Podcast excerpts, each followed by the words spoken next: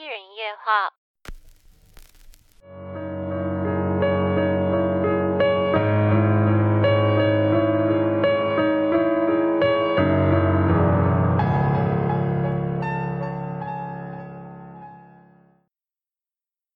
好久不见了，欢迎回到一人夜话。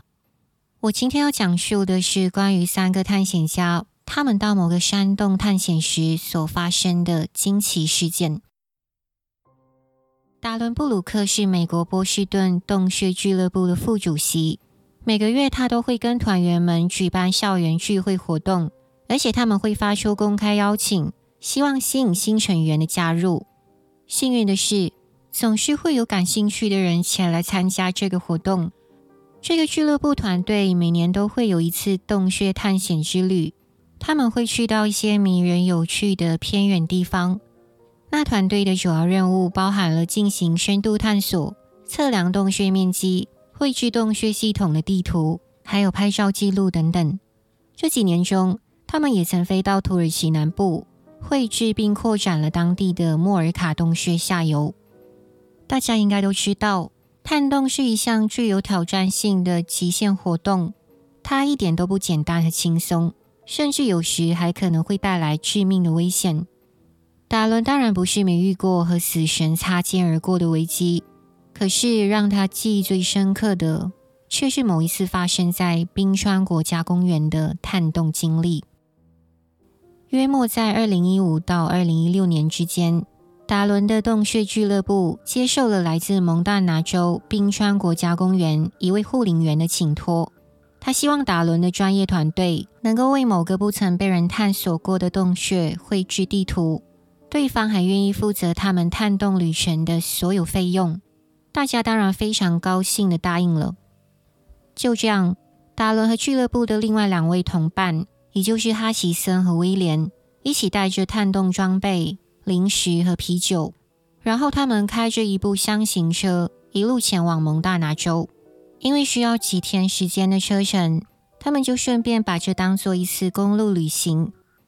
哈奇森他是一位经验丰富的冒险家，他领导过许多户外计划，包括背包旅行、攀岩、水平和垂直洞穴的探险、划独木舟等等。对一般人来说，探洞或许是一种爱好，但对哈奇森而言，他更像是一个职业。而另一名成员威廉，他是俱乐部中相对较新的成员，可是他对探洞的热情和能力却一点都不输人，他的天分甚至让达伦有点嫉妒。经过将近五天的路程，他们终于到达了蒙大拿的布朗宁，停下来吃点东西后就继续开车，最后来到他们的住宿，一个专为旅人而设的原木小屋。那天晚上他们也睡得很香。第二天早上，他们就出发，准备到冰川国家公园。他们准备了非常专业的安全头盔、头灯，还有备用电池、手电筒、支架、保暖衣服、食物和水。冰川国家公园的护林员为达伦他们特别安排了一次直升机飞行，避免他们在探险之前就把自己累垮。当一架直升机从远处飞来，直升机旋翼卷起的强风刮向他们所在的草地，让大伙都感到非常酷。然后直升机降落在离山洞约一英里的地方，一位公园管理员带领他们穿过一排排陡峭的路径，来到位于山腰上一个小小又狭窄的入口处。大家约定在晚上八点半左右号召集合，想说时间应该足够他们在日落之前爬出山洞，然后回到山下直升机的降落地点。当管理员离开后，他们就正式开始这场冒险之旅。此时看着眼前的情景，达伦立刻就明白了为什么他们被告知这座洞穴系统应该从来没有被人探索过，因为入口几乎是没办法通过的。即使对他们那样经验丰富的洞穴探险家来说，有时也得完全屏住呼吸，才能让身体通过更狭窄的裂缝。哈奇森是领队，他走在最前面，仔细评估着每个小小的缝隙会不会有危险。如果现在是一个身材更壮的人想挤过去，很可能就会永远被卡住。这种时候，大家都忍不住想到那个发生在犹他州恐怖的坚果石灰洞惨剧，他不禁打了个冷战。大家身上也开始冒着焦虑紧绷的汗水，一心只希望能快点通过这些狭窄的缝隙。经过约半小时快令人窒息的压迫感之后，洞穴变得稍微开阔了一点点。会说一点点，是因为洞穴内还是太窄了，大家只能四肢贴地，有时候只能肚子蹭着地面，才可以更往前深入这毫无人迹的地下世界。在冒着汗水的过程中，他们知道自己是地下探险的先锋，也几乎可以感受到洞穴在指尖下嗡嗡作响。那是一种惊恐的感觉，却同时带有难以形容的刺激。当他们爬进了一个更大更开阔的洞穴时，忽然达伦还有跟在后面的威廉都听到了哈奇森发出一下失望的叫声。他们觉得奇怪，因为严格来说，在洞穴中最好不要发出大声的声音，大家都知道要尽可能保持安静，因为如果岩石没有一定密度的话，回声很容易导致它们崩塌。所以达伦一开始以为哈奇森可能是受伤之类的，但这时他又看到哈奇森开始喃喃咒骂着，一边望着被他头灯所照亮的东西，握紧拳头，一副非常沮丧的样子。哈奇森慢慢地往那里爬过去，只见他背靠着洞壁坐下来，双手盖住脸。威廉和达伦问他怎么了，他却摇了摇头，整个人垂头丧气的。他只是伸手指向岩洞的另一边，在那里躺在寒冷的石地板上的是一个麻布袋，旁边还有一本小小的皮革笔记本。直到那一刻，达伦和威廉才终于明白是怎么回事。两个人一前一后爬到哈奇森所在的位置，他们也同样感受到那种非一般人能了解的失望，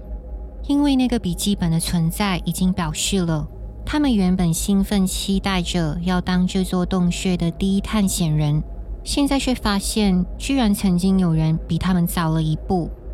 可是这并不代表他们就这么放弃了。曾经到过这洞穴的人显然没有正式公开他们的发现，也就是说，为这座山洞绘制地图和命名的机会还在。于是他们停下前进的步伐，决定先去翻看那个麻布袋还有笔记本，想要找找看有没有什么他们需要知道的线索。威廉首先踢开了麻布袋，麻布袋里面有个相当老旧的便当盒残骸，以及一个古董水壶，它们都是空的，而且这些东西看起来非常古老。一边的哈奇森也急忙检查笔记本，看看里面是不是有日期的记录。可是呢，笔记本到了他手中就四分五裂，因为水分和时间早就侵蚀了书页的装订。这个时候，随便翻了几页，他们见到了页面上的一个日期，写着一八八多年。最后一个数字完全被潮湿的洞穴空气给磨损了。这个古老的笔记本竟然已经在洞中放了一百多年。最令人极度懊恼的是，因为绝大部分文字已经模糊不清，里面没有一句完整的句子能让他们阅读清楚。即便他们真的很想很想知道当时的这个人对他的地下探险有什么想法和记录。过一阵子，哈奇森、达伦和威廉便继续更深入往前方迈进。达伦还在默默想着，到底是什么原因让那位古时的探险家丢下自己的笔记本，然后就这样离开了洞穴。只是达伦没想到，这个问题的答案很快就被揭晓了。就在大家继续行进的过程中，哈奇森头灯的光线照到从几块岩石边突出的一副肋骨，再定睛一看，又见到肋骨上面的头骨和下半部的腿骨。他立即倒抽了一口凉气，毫无疑问，那是人类骨头。看来，那应该也就是笔记本的主人。在这个阴暗又空旷的山洞内，见到遗留一百多年的人骨。此刻周遭的氛围有种说不出的诡异和恐怖。三个人大胆地来到那副骨头前面，在头灯的照射下，他们想好好观察那发黄的骷髅头。这时发现骨头的上面还有一些脏旧不堪的碎布，应该就是他生前穿着的衣服。这也是在同一时间，威廉突然瞄到，就在尸骨旁边的洞壁上，明显布满了数不清的抓痕，看起来像是人类还是动物曾经朝这面洞壁不断抓着不断抓着。威廉立刻叫达伦和哈奇森来看，他们注视着那些其他洞壁都没有的痕迹，心里不禁开始联想到，这个来自十九世纪的人，他当时是不是在探洞过程中遭到某种野兽的攻击？这些抓痕看起来就像出自动物的爪子，还是说洞壁上留下的其实是他曾经挣扎的痕迹呢？但他们又猜测，也有可能这些抓痕跟这个人的死没有关联，他或许只是因为迷路或发生了意外。不管当时的情况是什么，这个人一开始不会料到自己将会永远的躺在里面，再也回不到亲人身边，而他模糊的笔记本也无法让后人知道他究竟在探险过程中遭遇了什么事情。这场悲剧的真相只能跟着被埋葬在这黑暗的地底世界。哈奇森皱着眉眼的耸耸肩，然后叫大家快点离开这里。他们都同意了，因为没有人在看到那样的景象后还会想继续待在这座山洞里面。他们又看了那具尸骨最后一眼，就匆忙往出口的方向前进。在一步步爬向出口的途中，达伦默默祈祷着他们不会像那个人一样不幸被困住，又或者被什么东西攻击。当哈奇森和同伴们终于到达洞穴的出口，他们坐在来时的降落点等待直升机来接他们。彼此都约定好先暂时保守这个秘密，因为他们都认为，如果把刚才看到的事情告诉护林员，对方很可能会要求他们回到洞穴里将那副古老的人骨移出来，但他们一点都不想再回去那里了。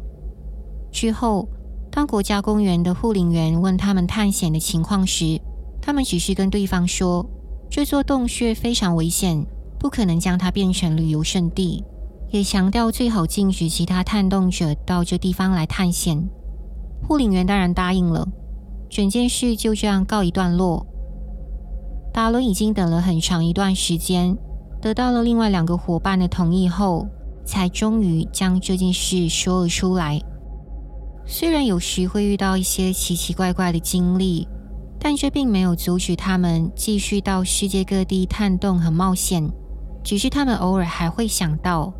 冰川国家公园的洞穴中，一具孤零零的尸骨还躺在那里。